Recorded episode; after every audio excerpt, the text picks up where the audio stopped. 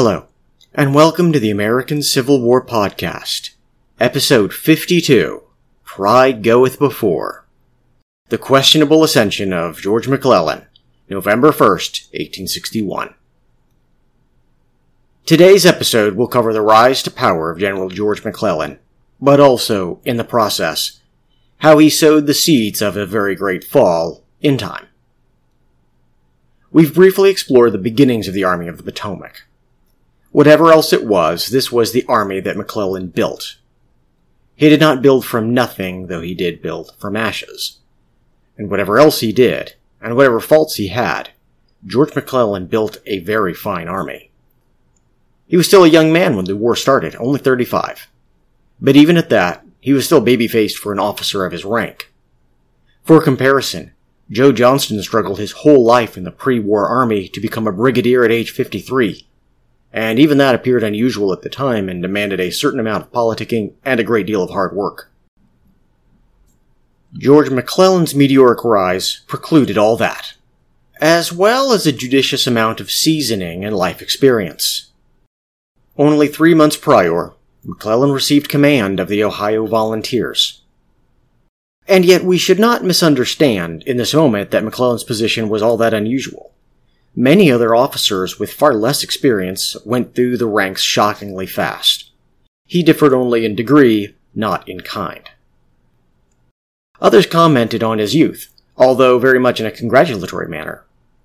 Those who met General McClellan, either in Ohio or Washington, were struck by his young yet imposing figure. He had filled out a bit after marrying a year before and now seemed barrel chested and full of vigor. He would have need of it after receiving fresh orders to report to Washington and take over command of the Army of Northeastern Virginia from General McDowell. This would become the greatest test of his life. And at first, at the least, he seemed to handle those responsibilities very well. As we've mentioned before, in the aftermath of Bull Run, the Army of Northeastern Virginia lost its head. At a time when Confederates pushed to within six miles of the capital, just close enough for Washingtonians to see their outer works, soldiers just left the camps at will. Officers and men alike got drunk and spent all day that way, as frequently and as thoroughly as possible, and in the main seemed to have utterly lost their heads. If Joe Johnston saw this, he might well have attacked despite lacking the supply lines or the equipment to properly cross the river. But McClellan swept the soldiers clean out of the city, establishing a new style of order and discipline within days. That was not, however, his most significant contribution to the army. That instead was his thoroughgoing review of army leadership. Every officer, it seemed, from generals down to lieutenants, went to McClellan's selection board to prove they could do the job. That said, the boards ultimately only weeded out those obviously unable to perform their duties. Every officer in that army was either brand new to military life or had just received several promotions and now had to learn new, much more difficult tasks. Even the best officers might encounter some difficulties and necessarily learn on the job.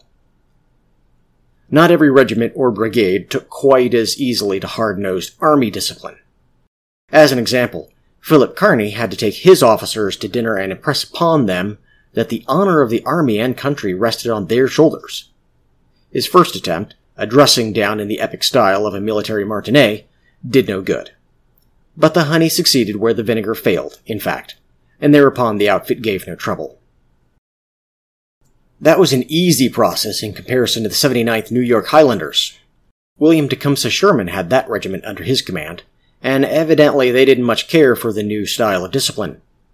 One day they turned out and simply refused to drill, and marched out to demand a redress of their grievances. They saw this as an ordinary extension of their civilian rights. Sherman redressed those grievances by assembling as many army regulars as he could get in hand and then promised to gun down the Highlanders if they didn't rethink their petition. They did, and the proud Highlanders suffered no worse than to have their colors removed for a month. The taste of steel wasn't the only side of forcing discipline on the army, though. Also, these actions were only a bit out of the ordinary. Far away in Illinois, another officer named Ulysses Sam Grant had got himself assigned to put a rogue regiment into shape. He started matters by knocking down a rebellious soldier and basically hog-tying him. When half the regiment was too slow to get out of bed and out on the march, he started the march without him, and the stragglers were thus left racing to keep up. Now, as often in the Revolution, the army would find it had to inform as much as order. American soldiers often questioned why they were told to do certain things, and officers had better be able to explain. The American soldier would not obey as pure habit ingrained by fear of the lash, which they would not tolerate anyhow. But they would follow wherever properly led, and do all that military discipline required, if not more, as long as someone took the time to explain it. With fresh recruits pouring in, McClellan's would require many more good officers to teach them. However, although the selection boards removed the infirm or the incapable, it did not turn those left into the best. He therefore quickly established schools to train up the officer corps. It was no West Point, but broadly speaking, it did the job as well as anything could.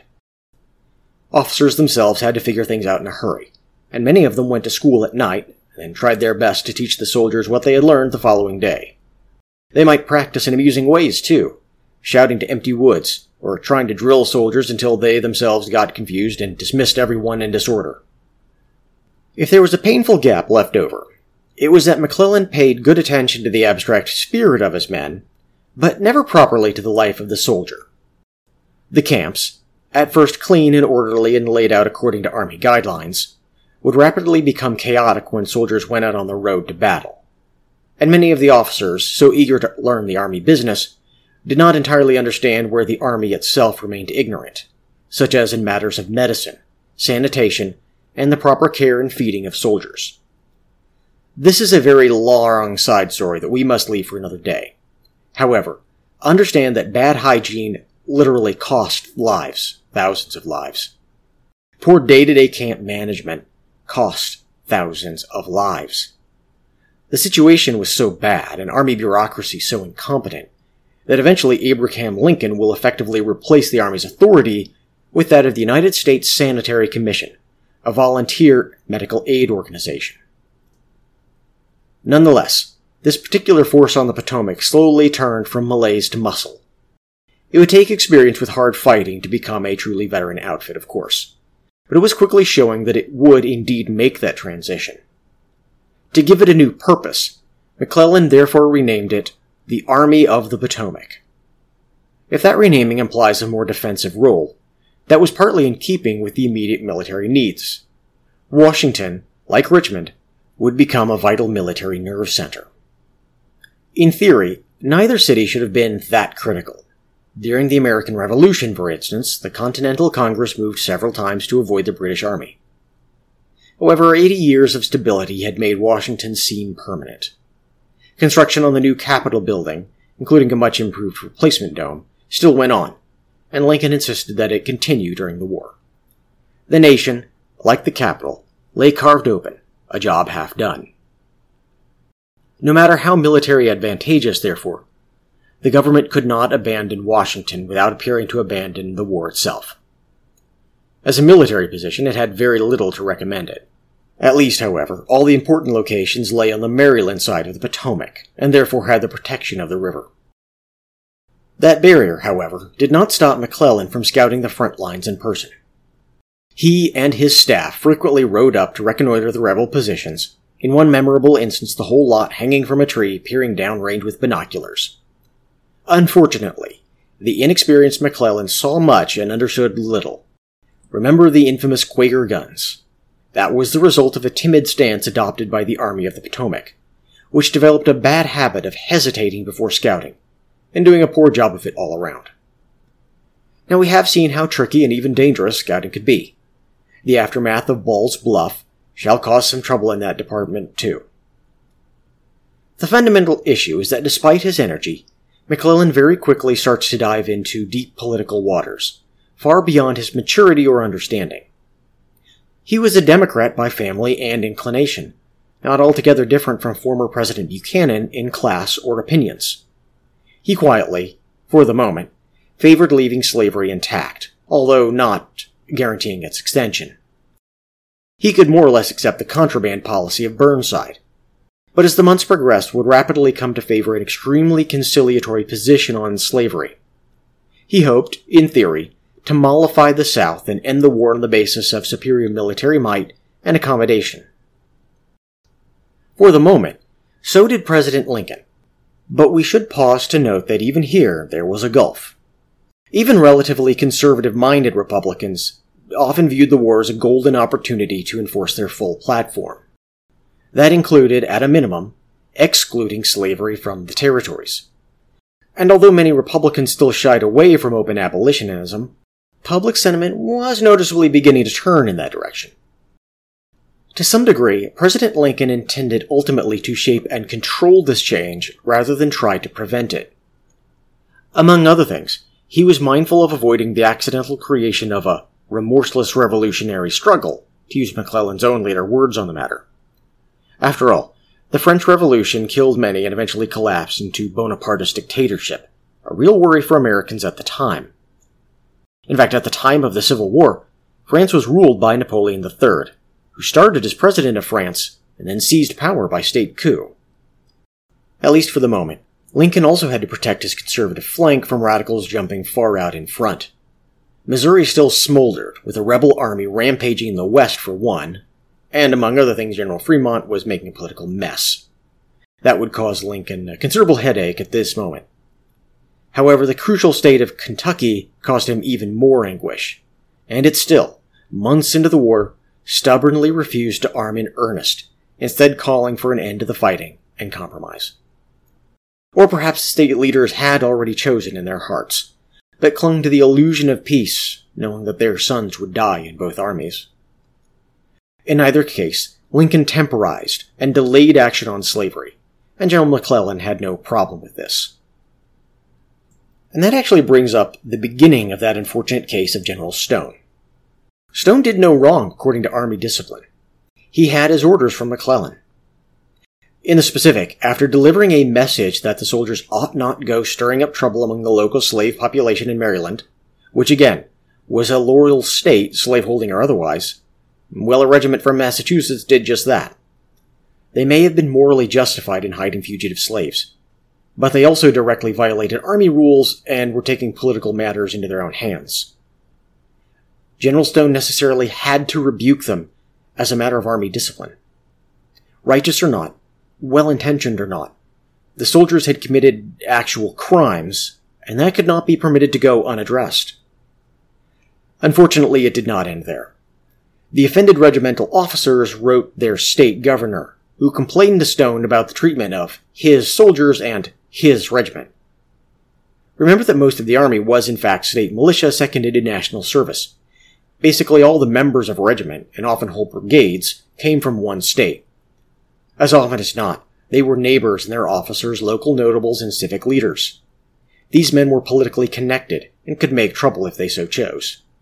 To Stone's dismay, they so chose. Moreover, the governor of Massachusetts did not merely keep his complaints to private correspondence with General Stone, which in itself went a bit far. He also did not keep the matter to a private talk with the Lincoln administration either.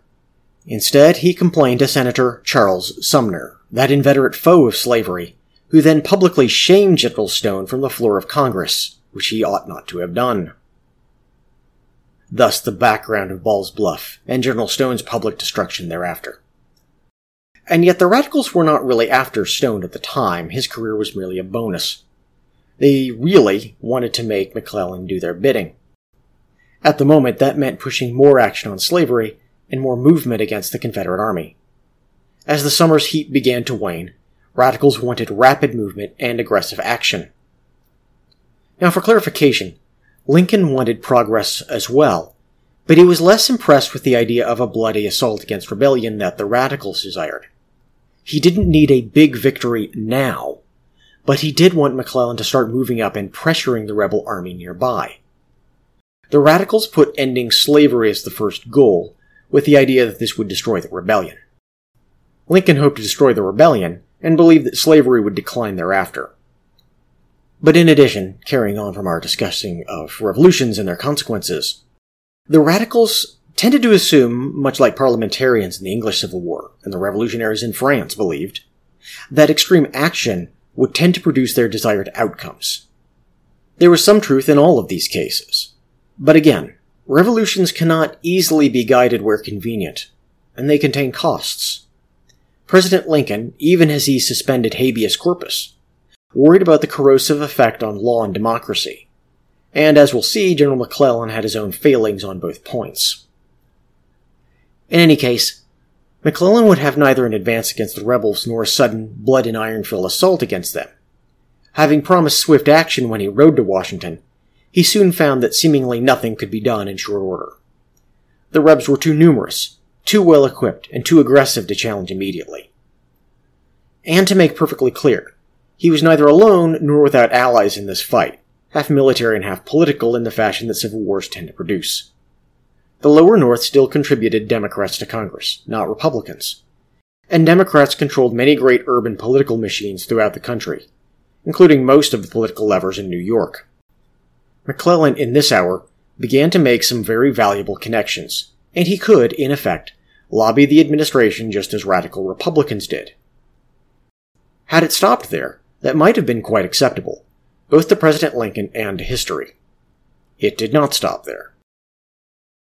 Even in Western Virginia, McClellan's private correspondence with his wife had already edged towards the prideful side. This was forgivable. He had risen quite high and achieved great success. But the tone of his writing after the call to Washington took on an unsavory aspect. I receive letter after letter, have conversation after conversation, calling on me to save the nation, alluding to the presidency, dictatorship, etc., he wrote.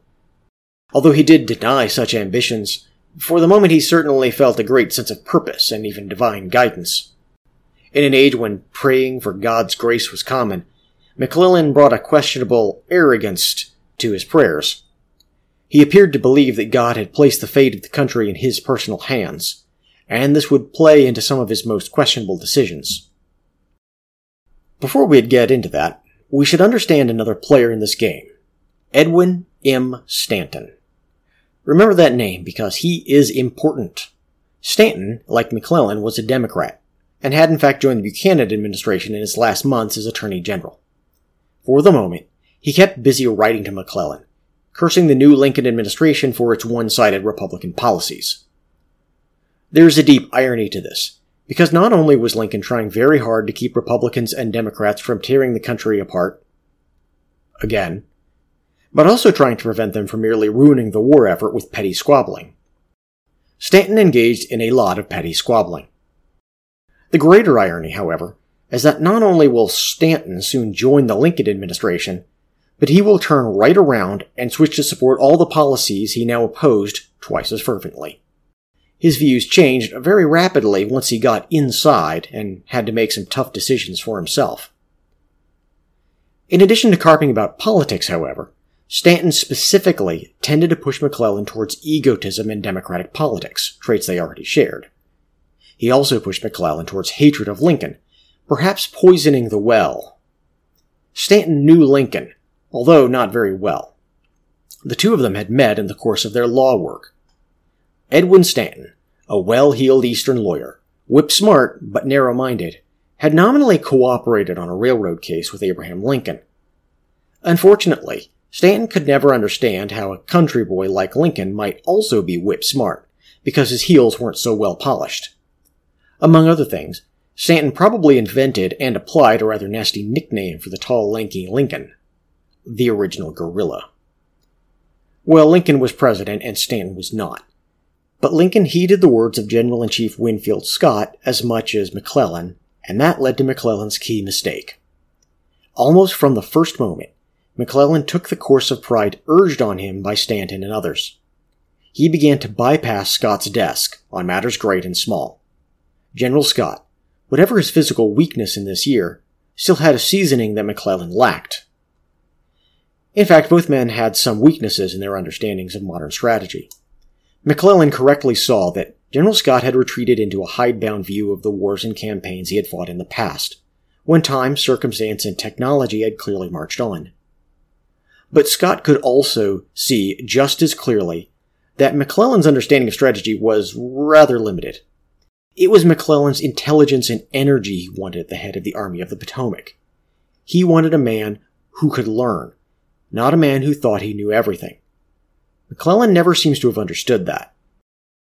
So McClellan began to keep vital day to day information from Scott. In normal peacetime affairs, this would have resulted in a quick rebuke. In a time of civil war, it became a question of an aging officer who would have had difficulty managing a desk this large even in his prime versus a younger, stronger man. If Scott ever had a weakness, it lay in managing politics. And if McClellan ever had a strength, it was in his deft ability to coordinate political affairs.